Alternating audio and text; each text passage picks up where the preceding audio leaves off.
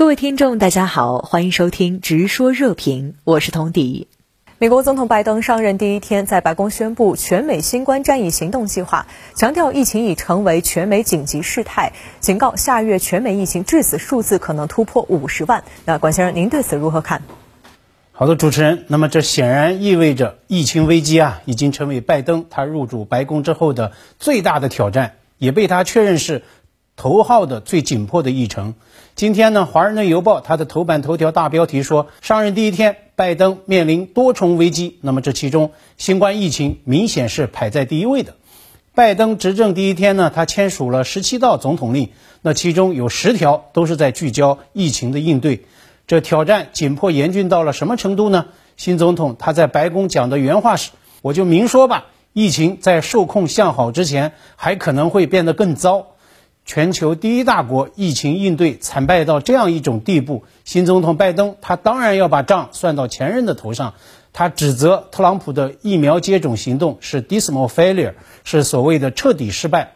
拜登他宣布的行动计划呢，包括这几个要点：医疗防护用品要确保充分供应，增加检测以减少传播，为民众安全接种疫苗。那么，安全重开学校。致力解决疫情相关的卫生健康差异和不匹配的这个问题。那么，拜登呢就再度强调了他的疫苗接种白日计划。那么，也就是呢，他上台前一百天，每天都要接种一百万剂的疫苗。但是呢，也有专家现在担心，目前全美新冠确诊数字还在持续的在飞涨。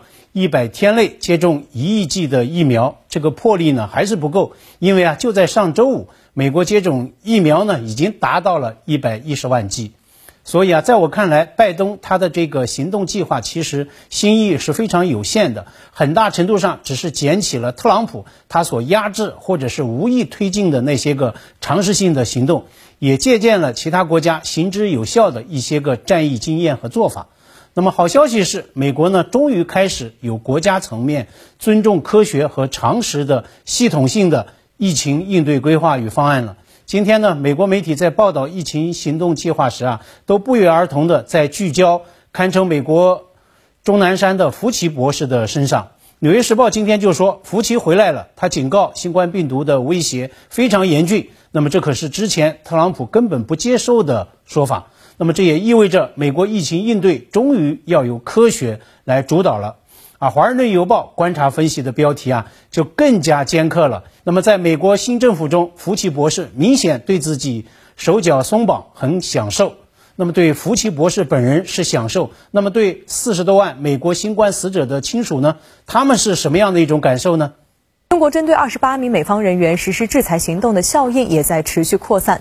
美方有议员无端指责中方制裁行动。今天华春莹回应批判美方霸凌、霸道、霸权逻辑。那您对此怎么看？您对中美关系能否重启的前景又如何评估呢？今天华春莹在回应美国共和党众议员麦考尔的无端指责时啊，他再度用了那个形象的比喻。单边制裁损人害己，就像飞来飞去来气，或者是回旋镖，那么迟早都会飞回去的。那么这种飞回去的案例现在还少吗？甚至就在迈克尔的眼皮底下，就在国会山就有活生生的现实案例发生。他不是有议员的同事在针对香港立法会的骚乱冲击，妄言是所谓的最美风景吗？可是当这一幕。在美国国会山发生时，甚至冲击到了他本人的办公室，他又是如何回应的呢？他不是连带着要算特朗普的账吗？哪怕他已经走出白宫，成为前总统。那么现在美国媒体的最新消息是，美国参院对特朗普的弹劾审判可能要拖延到下个月了。华春莹今天还列举了一个数字：特朗普政府执政期间，一共实施了三千九百多项制裁措施，相当于每天对外制裁三回。那么，中国作为主权国家，捍卫自身的国家利益，搞正当防卫，回应汹涌的民情民意，又有什么可指摘、可攻击的呢？说到拜登新政府的外交曲线，我前面呢也分析了，外交啊确实不是亚历山大新总统的紧迫课题，他会聚焦国内挑战，暂时呢应该腾不出手来办外交。今天啊，有美国媒体在关注后任内阁高官在国会听证会上的涉华强硬表态。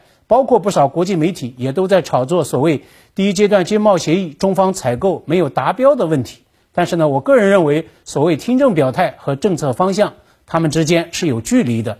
而采购计划当然要放到疫情年这一外部不可抗力的这个大背景之下来做全面的评估。如果只聚焦放大单向单方面的信息乃至噪音，是很容易做出误判的。比如呢，我也注意到美国的 CNBC 财经电视台以及香港南华早报。都提到了这样一个耐人寻味的细节。那么，拜登在就职日当天，曾经在一次他任命的近一百人的宣誓仪式中呢，发表十分钟的讲话。他呢，在讲话中就特别回忆起和中国领导人的私人会谈场景。美国媒体认为这是相当少见的一幕。那么，拜登在会谈中并未提到其他外国领导人。所以啊，我还是那句话，对中美关系能否重启，很大程度上取决于拜登新政府的抉择。那么，拜登会不会以及如何纠偏乃至重塑对华政策，我们需要观察，也需要多一些个耐心。美国现任联合国代表克拉夫特又发推胡言，声称世界要联合结束台湾的所谓孤立状态。台当局针对中国大陆对美国前官员的制裁行动也大放厥词。今天，国台办发言人对此严厉谴责。那对此您又怎么看呢？克拉夫特是谁呢？他刚刚叫出的联合国代表的位置，其实啊就是他靠政治捐款买来的。而他在联合国代表任上就涉台问题所做的一系列挑战一个中国原则立场的不负责任的言行，已经让他沦为中方定向打击、精准制裁的二十八人之一。是的，他已经上了中方的黑名单。克拉夫特发推。被美联社称为瞄准中国的 final swipe 是所谓的最后一击，且不论这最后一击的说法是不是成立。事实上呢，作为即将推开旋转门重返商场的现任大使克拉夫特呢，他大概更紧迫要考虑评估的是中方制裁给他带来的现实的商业风险问题。更何况克拉夫特他也不必揣着明白装糊涂。那么作为拜登总统的核心幕僚之一。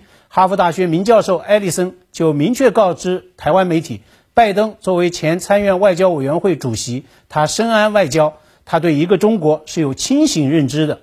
那么克拉夫特对此选择性无视，但是台当局也能这么干吗？这大概也是我们观察台当局上蹿下跳对中方制裁说三道四的一个新的角度。台外事部门声称，中方制裁美国前官员是所谓徒增反感。那么，台湾陆委会妄言大陆不了解台湾民意，云云。其实啊，正如今天国台办发言人朱凤莲所犀利抨击的，台方不思悔悟、大放厥词，恰恰证明民进党当局至今仍然把自己和蓬佩奥、克拉夫特之流绑在一起。